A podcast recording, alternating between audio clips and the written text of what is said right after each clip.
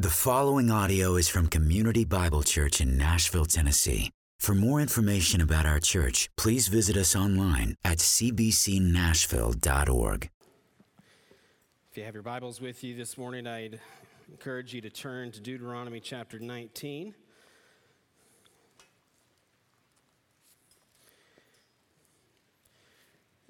Phoebe, I appreciate the, the song selection this morning.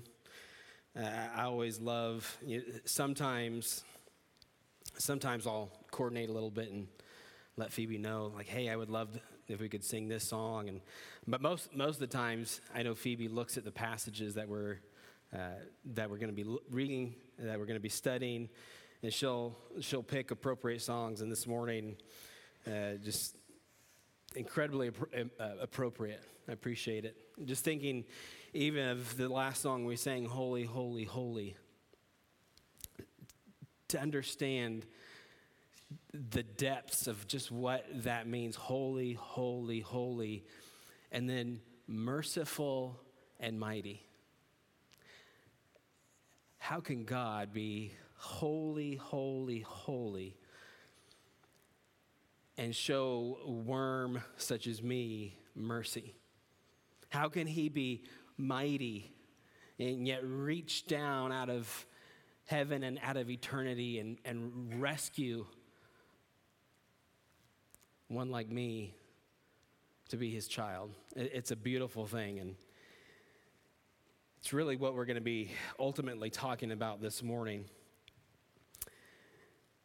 Before we get into our text this morning, which is a, a very lengthy text, and I'll explain that in a minute, just want to kind of give, get everyone up to speed. If you uh, maybe this is your first Sunday here, kind of stepping in uh, mid series, kind of I'll catch you up. We've been in the book of Deuteronomy, and Deuteronomy is a, a book of sermons. Moses is a, is a pastor of this congregation of the nation of Israel. They have come out of the land of Egypt. They have now wandered 40 years in the wilderness, and they are on the precipice of entering the promised land.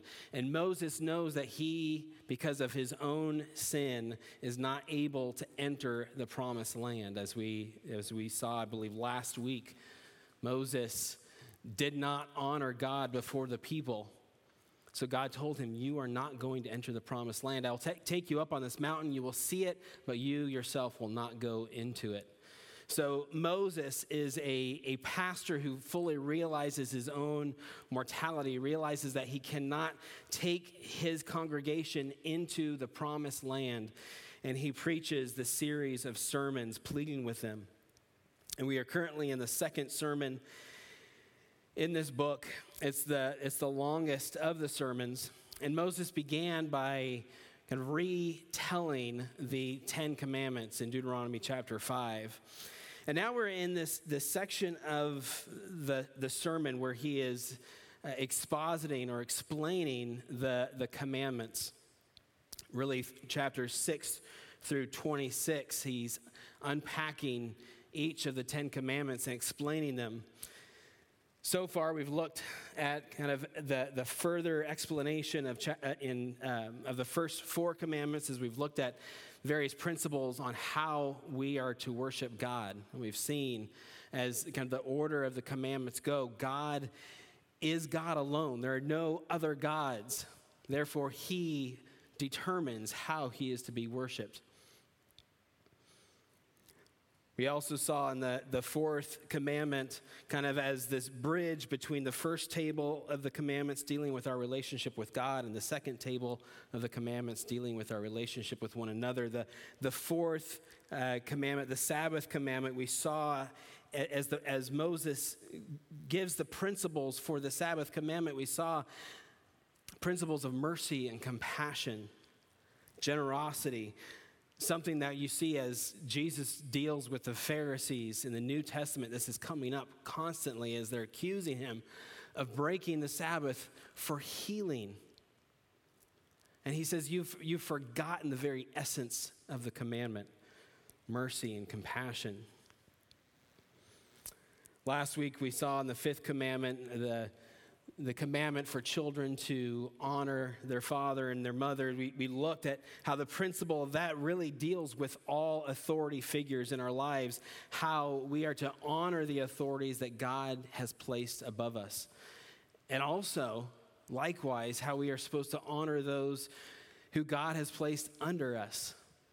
As we read in, in uh, Romans this morning, Romans 13, the, the, the summary of the law, the principle of the law is, is love. And you really see that throughout. Well, this morning, as uh, we cover a, a lengthy section, as I said, it's going to be chapter, uh, chapter 19 all the way to the midpoint of uh, chapter 23. We're going to be looking at the exposi- exposition of the sixth and seventh commandment you shall not murder, you shall not commit adultery. And as I've said, through, throughout this section on the explaining of the Ten Commandments, it's important for us to understand that Moses is giving an application specifically to the people of Israel, the nation of Israel. There are many things that don't directly apply to us anymore, as they were specific to the nation of Israel. But what we can kind of pull out of Moses' sermon in these areas is the general principles that apply even still today. In this section, I, I would encourage you uh, this week, if you haven't already, to read through it. There's, as I talk about us going through the sixth and seventh commandment, I say that generally speaking, there, there are certain areas in this that you'll get to that probably fit better with some of the other commandments. But generally speaking, Moses is here speaking of, of murder and adultery or sexual immorality. Let me pray. Then I'm going to read just a couple sections of our text this morning for the, for the sake of time. And we'll get, get into this and, and uh, look a little bit further into the sixth and seventh commandments. Father, as we come before your word this morning, I pray first that you would just humble us under it, that you would humble us under you, that as we would explore this section of uh, Moses' sermon that has been handed down to us uh, throughout the ages, that we would see your beauty in it, that we would see your holiness in it. Father, I pray that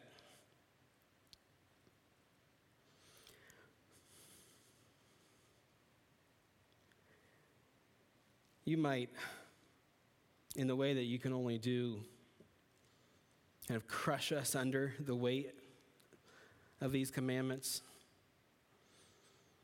expose us to your holiness enough that, like Isaiah, we would put our hand over our mouth. See, I'm a man of unclean lips among a people of unclean lips. Father, that we would understand your perfection and your beauty. But Father, as you crush us as we are exposed to your law, I pray that you would pull us back up as we are exposed to your mercy, to your grace in Christ. Help us, Father, as we look at your word this morning. Give us, Father, through the graces of your Holy Spirit, the ability to understand what we see, to believe your word, and to obey your word. Soften us and help us through this because we need your help. We pray this in Jesus' name. Amen.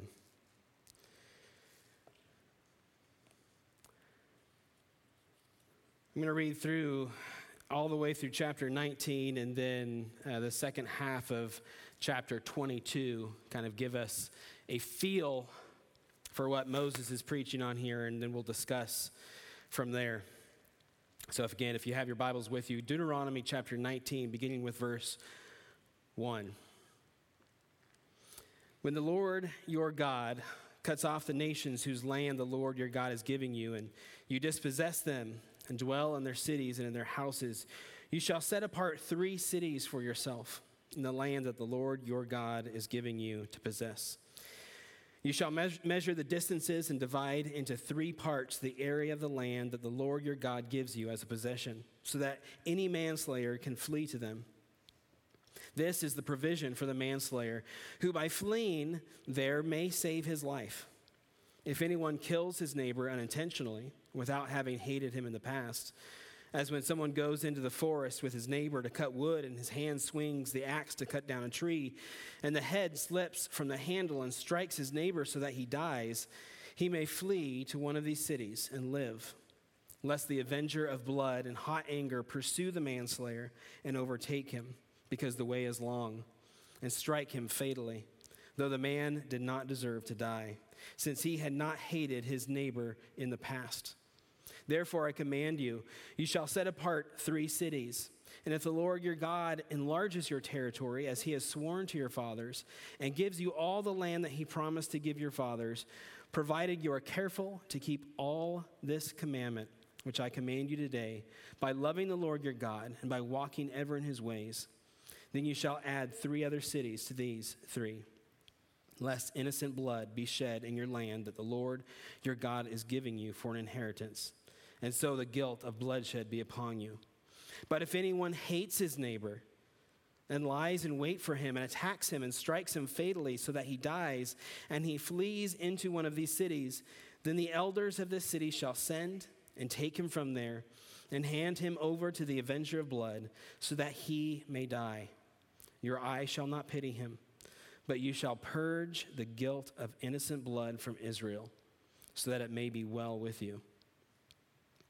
You shall not move your neighbor's landmark, which the men of old have set in the inheritance that you will hold in the land that the Lord your God is giving you to possess. A single witness shall not suffice against a person for any crime or for any wrong in connection with any offense that he has committed. Only on the evidence of two witnesses or of three witnesses shall a charge be established. If a malicious witness arises to accuse a person of wrongdoing, then both parties to the dispute shall appear before the Lord, before the priests and the judges who are in office in those days.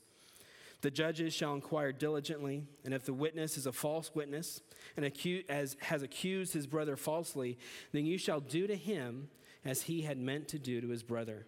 So you shall purge the evil from your midst. And the rest shall hear and fear, and shall never again commit any such evil among you. Your eye shall not pity. It shall be life for life, eye for eye, tooth for tooth, hand for hand, foot for foot. And turn over to chapter 22. Begin reading in verse 13. If any man takes a wife and goes into her and then hates her and accuses her of misconduct and brings a bad name upon her, saying, I took this woman and when I came near her, I did not find in her evidence of virginity. Then the father of the young woman and her mother shall take and bring out the evidence of her virginity to the elders of the city in the gate. And the father of the young woman shall say to the elders, I gave my daughter to this man to marry, and he hates her. And behold, he has accused her of misconduct, saying, I did not find in your daughter evidence of virginity. And yet this and yet, this is the evidence of my daughter's virginity. And they shall spread the cloak before the elders of the city. Then the elders of that city shall take the man and whip him. And they shall fine him a hundred shekels of silver and give him give them to the father of the young woman, because he has brought a bad name upon a virgin of Israel. And she shall be his wife. He may not divorce her all his days. But if the thing is true, that evidence of virginity was not found in the young woman, and they shall bring, then they shall bring out the young woman to the door of her father's house, and the men of her city shall stone her to death with stones, because she has done an outrageous thing in Israel by whoring in her father's house. So you shall purge the evil from your midst. If a man is found lying with the wife of another man, both of them shall die.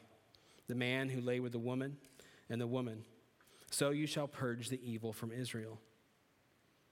If there is a betrothed virgin and a man meets her in the city and lies with her, then you shall bring them both out to the gate of that city. You shall stone them to death with stones. The young woman, because she did not cry for help, though she was in the city, and the man because he violated his neighbor's wife. So you shall purge the evil from your midst. But if in the open country a man meets a young woman who is betrothed, and the man seizes her and lies with her, then only the man who lay with her shall die. But you shall do nothing to the young woman. She has committed no offense punishable by death. For this case is like that of a man attacking and murdering his neighbor because he met her in the open country. And though the betrothed young woman cried for help, there was no one to rescue her. If a man meets a virgin who is not betrothed and seizes her and lies with her, and they are found, then the man who lay with her shall give to the father of the young woman fifty shekels of silver, and she shall be his wife because he has violated her. He may not divorce her all his days. A man shall not take his father's wife so that he does not uncover his father's nakedness. There's a lot here to cover, and a lot as we kind of read through that that maybe is a bit of a shock to our senses that how, how is this in certain areas justice? Is this sort of punishment warranted? That's why we're going to get into talking about the, the holiness of God. And, and there's so much to cover here.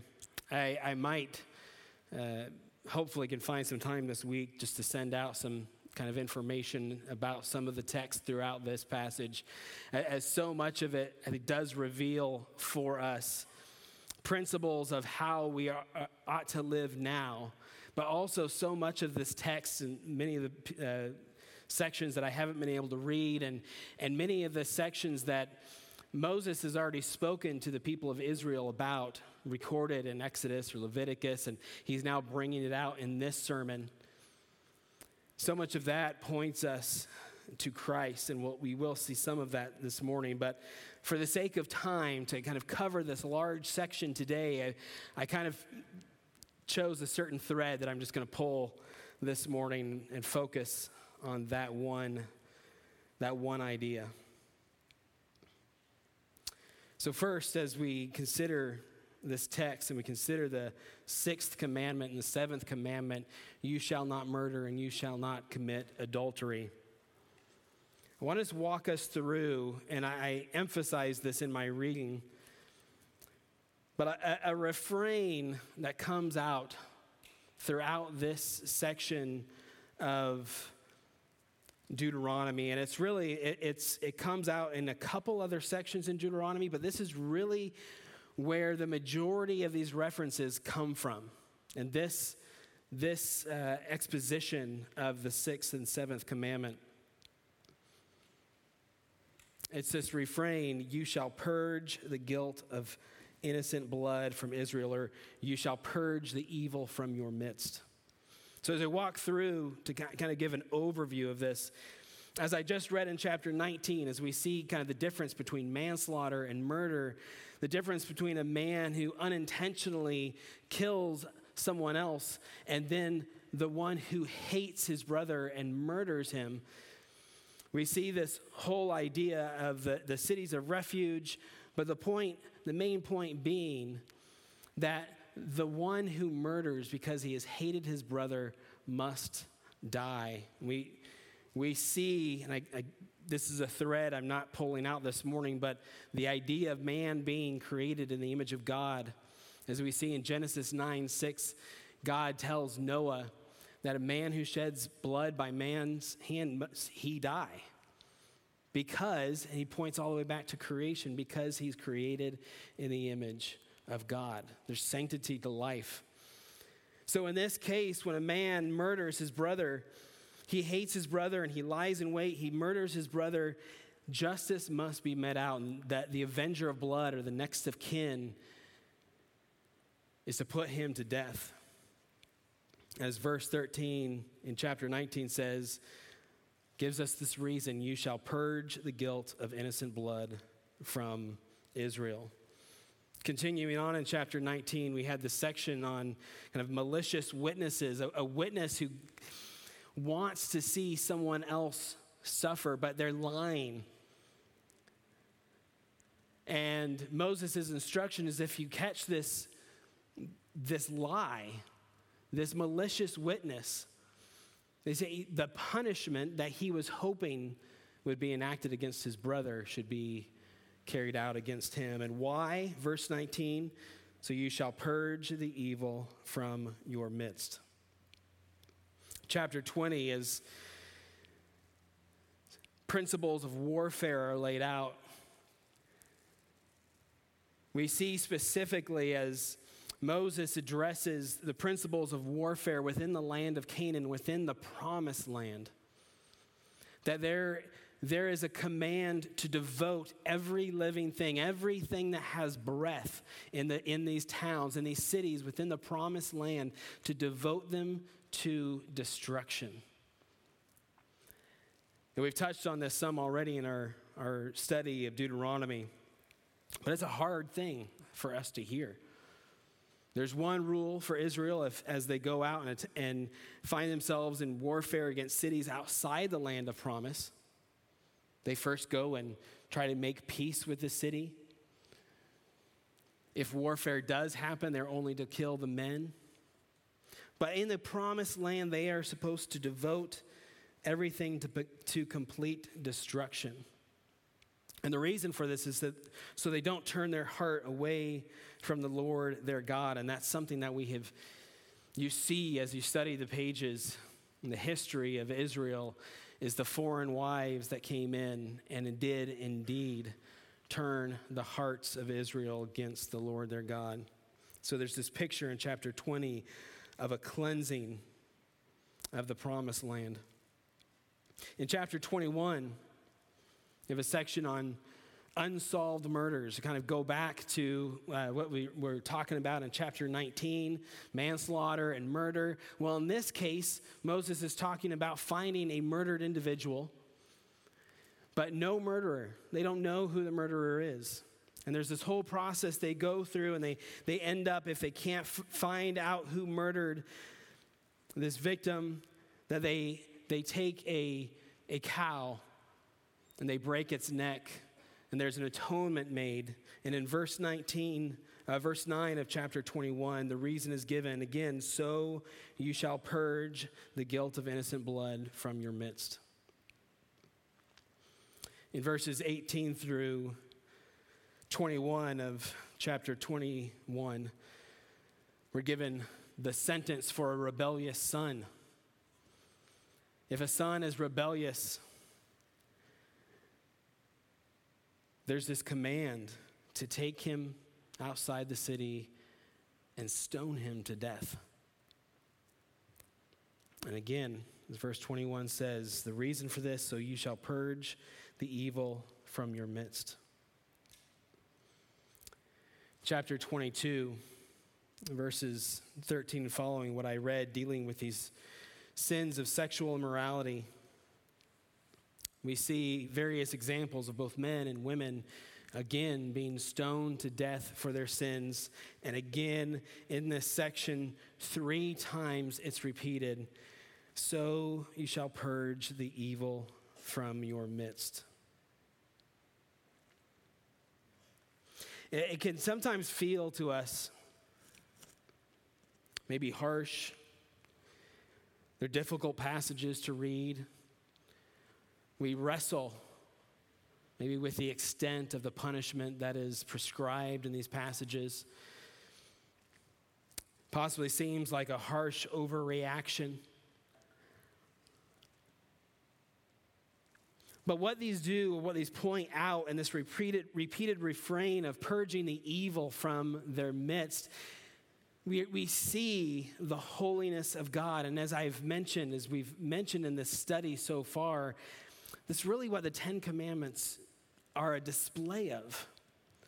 The t- Ten Commandments display the very character and the very holiness of God. I, have said it over and over again. They're not just a random set of rules that God just thought, hey, this would be fun to give them a challenge. Let's get, I'll have, give them these 10 commands. No, they, they outline, they, they display his character. They display who he is. And these negative commands that we see, the, the you shall not commands, really reveal God's holiness. They, re, they, they not, only, not only reveal the requirement for his people to, to abstain from these things, to flee from them, but they reveal that God, in his very character, that none of these things are found in him. There's no sin in him. He is perfect. He is holy, holy, holy. It said three times holy, holy, holy to help us understand the, the perfection of his holiness. There is no sin found in him. So these commands to, to flee from murder and to flee from hate, to flee from sexual immorality, they display his holiness to us. And as we see throughout Scripture, the precedent is because he is holy, his people are called to be holy. So, therefore, they purge the evil from their midst. In chapter 23, verse 14, giving commandments just about the, as Israel goes out and they have their military encampments, he gives various rules. And the reason that he gives in verse 14 of chapter 23 is this He says, Because the Lord your God walks in your midst, of, in the midst of your camp to deliver you and to give up and, and to give up your enemies before you. Therefore, your camp must be holy, so that he may not see anything indecent among you and turn away from you. You see, this is the thrust of redemptive history as God, we see him in the beginning in the Garden of Eden with Adam and Eve, dwelling with Adam and Eve, and yet their sin drives this wedge of separation between them. And the whole course of redemptive history is looking forward to this promise of God being our God and dwelling with his people.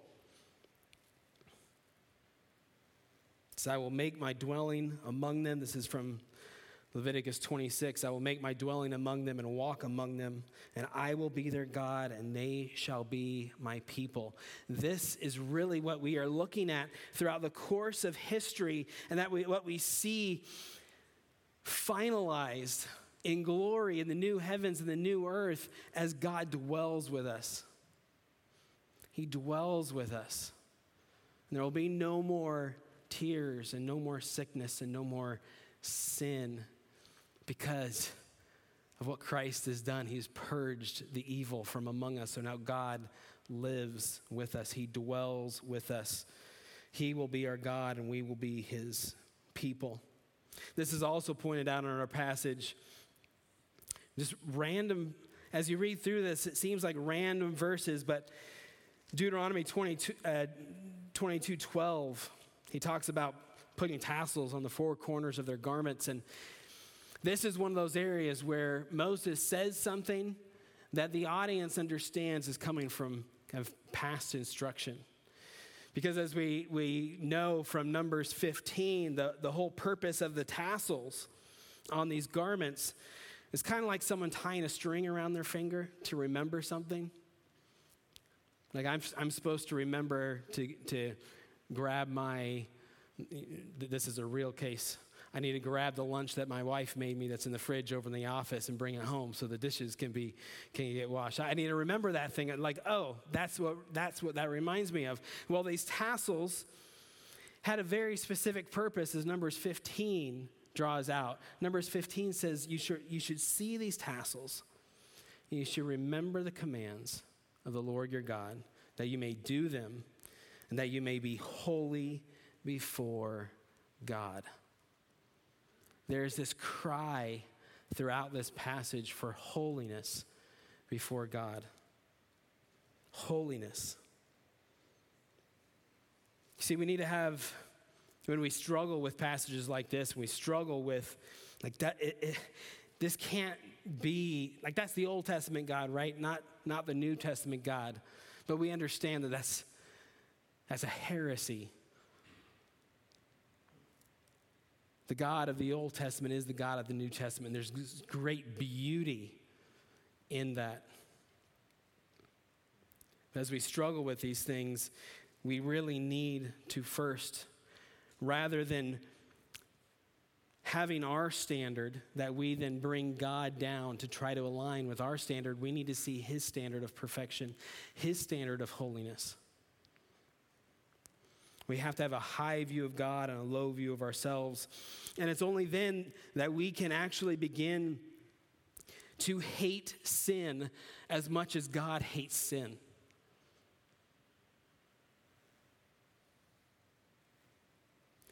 Paul draws on much of this language in his writing.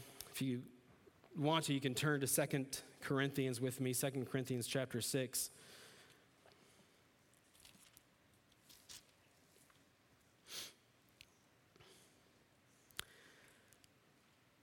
2 Corinthians 6, beginning with verse 14, Paul writes, Do not be unequally yoked with unbelievers, which, just as a side note, also comes from this sermon, this uh, portion of Deuteronomy. But do not be unequally yoked with unbelievers, for what partnership has righteousness with lawlessness? Or what fellowship has light with darkness?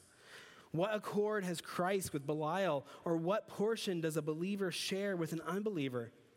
What agreement has the temple of God with idols? For we are the temple of the living God. As God said, I will make my dwelling among them and walk among them, and I will be their God, and they shall be my people. Therefore, go out from their midst and be separate from them, says the Lord, and touch no unclean thing. Then I will welcome you and I will be a father to you, and you shall be sons and daughters to me, says the Lord Almighty. God does not change, He is holy. So his standard does not change. And even though we may see it played out in a specific application with the nation of Israel from these passages in Deuteronomy, that doesn't change the fact that God hates sin. That doesn't change the fact that for God to dwell with his people, he requires us to be holy as he is holy. So, as believers, as his children, we need to recognize that it's not my standard that matters.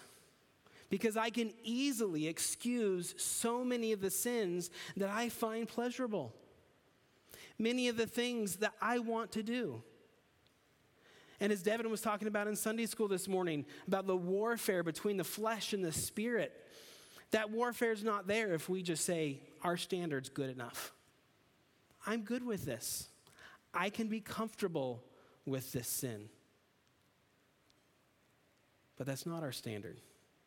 The standard is the holiness of God, and that's exactly what the Spirit of the living God in us is doing, convicting us of sin giving us new life so that what we, we know, what we once didn't delight in, we now delight in. That I hate the sin in me and I want to do what God has called me to do. I want to purge the evil from me. Paul uses that, that same language from Deuteronomy in 1 Corinthians as he's talking about church discipline. And I think this is an important thing for us to realize. Your sin doesn't just affect you.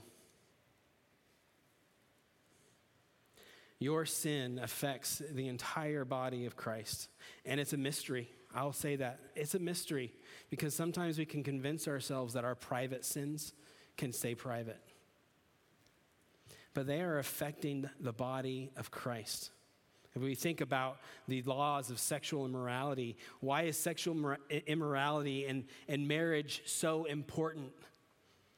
Well, from the very beginning in Genesis, where God instituted marriage, to the very end of Scripture in Genesis 19, where you see the marriage supper of the Lamb, marriage is a picture of Christ and his church. And therefore, we have to hold marriage in high honor we have to honor it because God honors it. But in this section on first, in 1 Corinthians 5, Paul's talking about church discipline and he's talking about the need. He says, Not, I didn't tell you to not interact with the, with the sinners in the world. He says, because then you'd have to leave the world. Have them over to dinner. Don't, you can't run and hide. He says, but if it's a brother or a sister who claims Christ and thinks that they can serve both Christ and whatever sin they want to serve, he says, that's an anathema to me. I want nothing to do with that. He's, and he uses this language from Deuteronomy. He says, put them out. He says, purge the evil person from among you.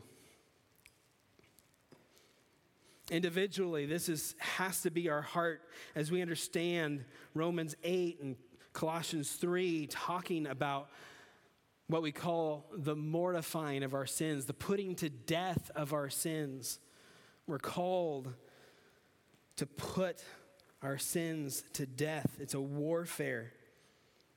As John Owen says, who, who wrote the mortification, the, book, the wonderful book on the mortification of sin, he writes, he says, Be killing sin, or sin will be killing you. Be killing sin, or sin will be killing you. Purge the evil from your midst. But as we boil this down, the sixth and the seventh commandment, really all the commandments that God has given us, and we understand His holiness we can't come to a passage like this without putting just a little bit more weight on top of us for a second. Because Christ, as he preaches on this, on the Sermon on the Mount, he says, You've heard it said, You shall not murder. You've heard it said that you shall not commit adultery. And he's really challenging the misreading of his law. Because as we'll see, especially when we get to the 10th commandment and really the thrust of Deuteronomy, as Moses is pleading for the heart of his people, he is not pleading for just out an outward conformity to these commandments. He's pleading for a change of heart. A change of heart that he says in Deuteronomy 30 is something that God must do for you.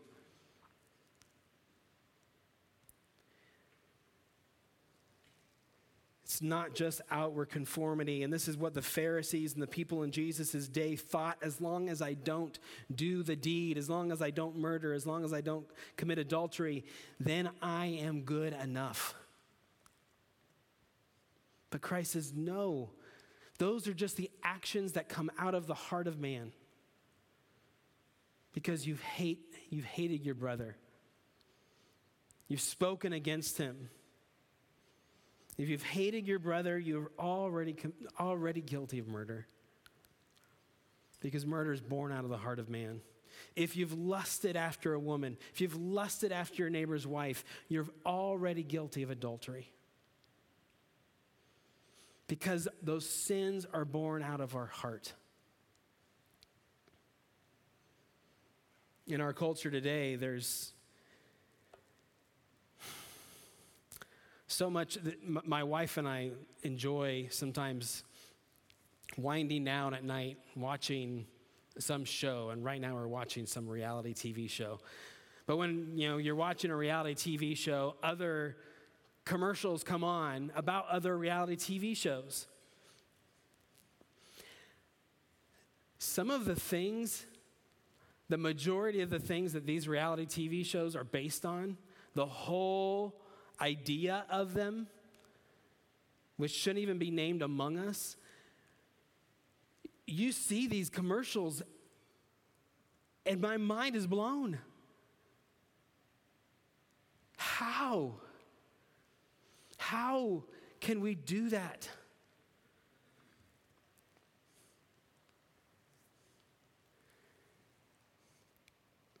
Sexual sins are spoken against so often in Scripture, so often in the New Testament, because so many of the, so much of our hearts produce these sexual sins.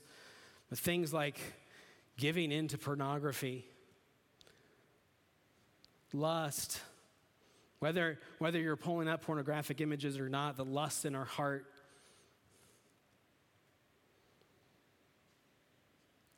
Dealing with our hate. I think this is one of the, de- one of the issues dealing, that Christ is dealing with in his church, of the unity of, of his children.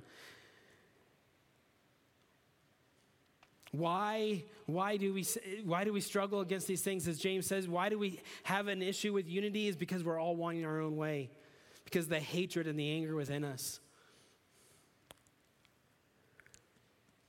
It is a real battlefront for us all.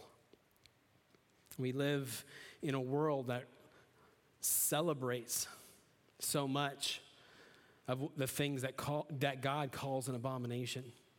So much of the things that God calls evil, the world around us celebrates and doesn't understand when we take a stand against it and say we cannot participate and we cannot celebrate that.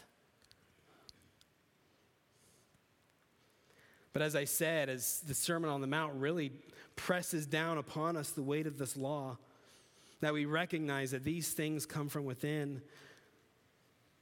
We understand that there's none righteous, and as Paul quotes that passage and he stresses again, yeah, there's none righteous. No, not one.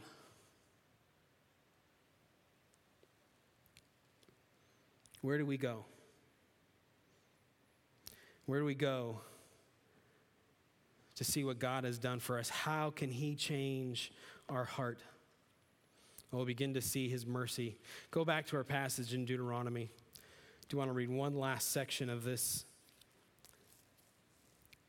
passage? As we have in it really a foretaste of, of God's mercy to come. Chapter 21 of Deuteronomy, verse 18. This is again dealing with that rebellious son. If a man has a stubborn and rebellious son who will not obey the voice of his father or the voice of his mother, and though they discipline him, will not listen to them, then his father and his mother shall take hold of him and bring him out to the elders of his city at the gate of the place where he lives. And they shall say to the elders of, this city, of his city, This our son is stubborn and rebellious. He will not obey our voice. He is a glutton and a drunkard. Then all the men of the city shall stone him to death with stones. So you, so you shall purge the evil from your midst, and all Israel shall hear and fear. People, we are, we are the rebellious son. We are the rebellious children who are deserving to be drug out and stoned. But thinking of this passage, I couldn't help but think of Luke 15 and the parable of the prodigal son. Because as the prodigal son comes home after squandering his inheritance, which he asked for early, squandering his inheritance, eating with the pigs, coming home just to be a servant in his father's household, hoping, says that's, that's at least better for me than eating with the pigs the older brother accusing him of squandering his property with prostitutes.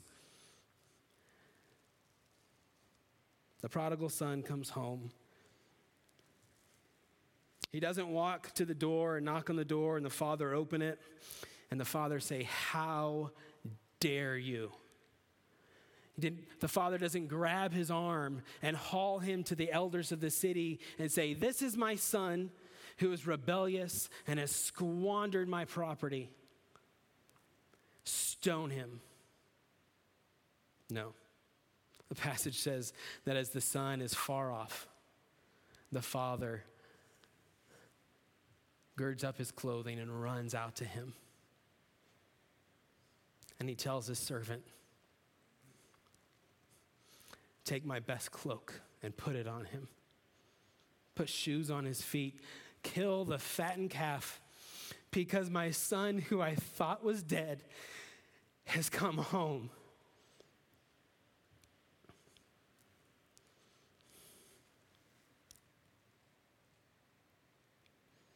How can God, who is holy, holy, holy, and mighty, be merciful?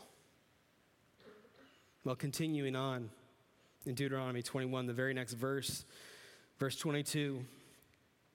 And if a man has committed a crime punishable by death, and he is put to death, and you hang him on a tree, his body shall not remain all night on the tree, but you shall bury him the same day. For the hanged man is cursed by God.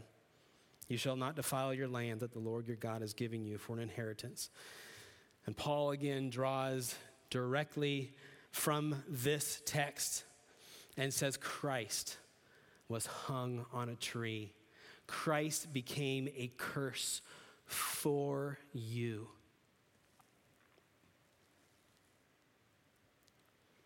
Christ redeemed us from the curse of the law by becoming a curse for us. So, how can God, who is holy, holy, holy, be merciful and mighty?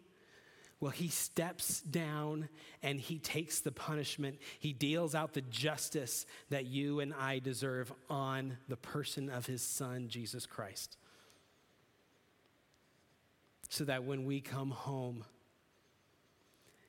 he wraps us in his best clothing. He puts shoes on our feet. He kills the fattened calf for us, and he rejoices and says, My son, who I thought was dead, has come home. 1 Peter 2, he says, He himself bore our sins in his body on the tree, that we might die to sin and live to righteousness. By his wounds you have been healed. It's really only in this that we can have the affections of our heart changed. When God reaches down and rescues us through the atoning sacrifice of his son, he clothes us in his son's righteousness. It is only in that that our affections can change, that our delight becomes our delight in him. We begin this warfare wrestling against the, our, our flesh with the Spirit because we know that we want more. We want to purge the evil from our midst. It's only in this work that God does that we can have a new heart, that we can really see these commandments and not see them barely as the you shall not murder and you shall not commit adultery, but to see in them what Devin read from us from Romans 13 love. Love does no wrong to a neighbor, therefore, love is the fulfilling of the law. We look past the you shall not and we see our neighbor as someone who we delight in because we, del- we delight in the Lord our God. Therefore, we look to the best of our neighbors. Even to the point of, as this law, as this sermon says of Moses, building little walls on our roof so that our neighbors don't fall, fall off and die. Because the whole sum of the law is to love the Lord your God with all your heart, soul, mind, and strength, and to love your neighbor as yourself. We only do that as we rightly understand what God has done for us, that He has first loved us, and therefore we can love Him and love our neighbor. This is why we come to the communion table every Sunday because, like the tassels on the, the garment of the people of Israel, we need to look at something. God has given us something to look at, something to handle, something to taste. To say, through this, remember what I have done for you. Jesus has redeemed us from the curse of the law by becoming a curse for us. He hung on the tree, He shed His blood so that you and I could be called the children of God. And we will look forward to this is a small taste of that wedding feast that we look forward to in eternity, where we will finally see the culmination of redemptive history God dwelling with us and us with Him, singing, Holy, Holy, Holy knowing that we can be there because of what Christ has done for us. If you don't believe the gospel message, if you don't have faith in Christ, this Lord's Supper is, isn't for you. This is something that God has given His church, His children, to celebrate. And He wants us to, he wants us to celebrate that. He wants us to keep it pure because as we take it, we identify with Christ. We identify with Christ in our union with Him and our communion with one another. And As we've read this morning, we can't serve both God and our sin.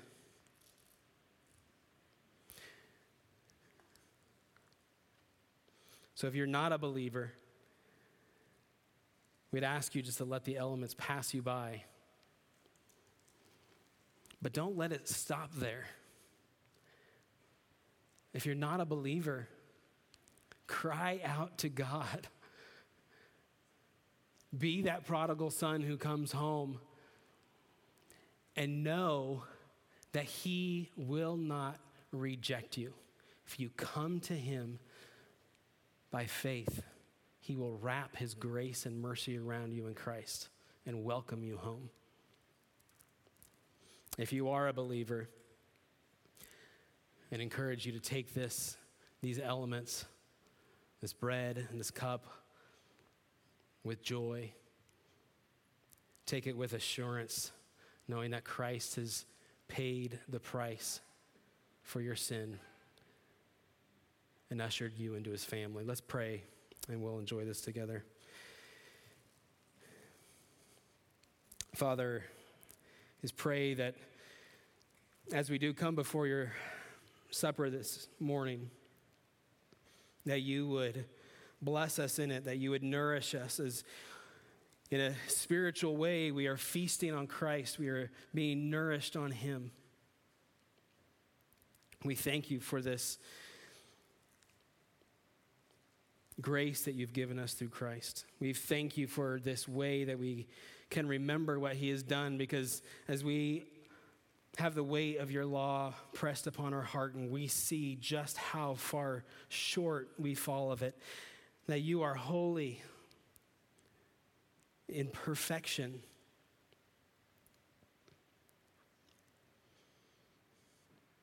We realize that it is only through the, the mediating work of your Son that we could possibly call you Father, that we could cry out to you, Abba, Father and that your spirit within us would testify that we are the children of God, that you've welcomed us home.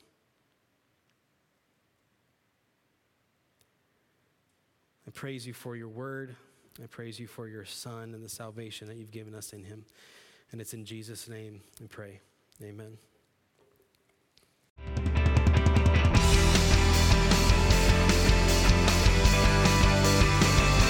Thank you for listening to this audio presentation from Community Bible Church. For more information, please visit us at 6005 Edmondson Pike in Nashville, Tennessee, or online at cbcnashville.org.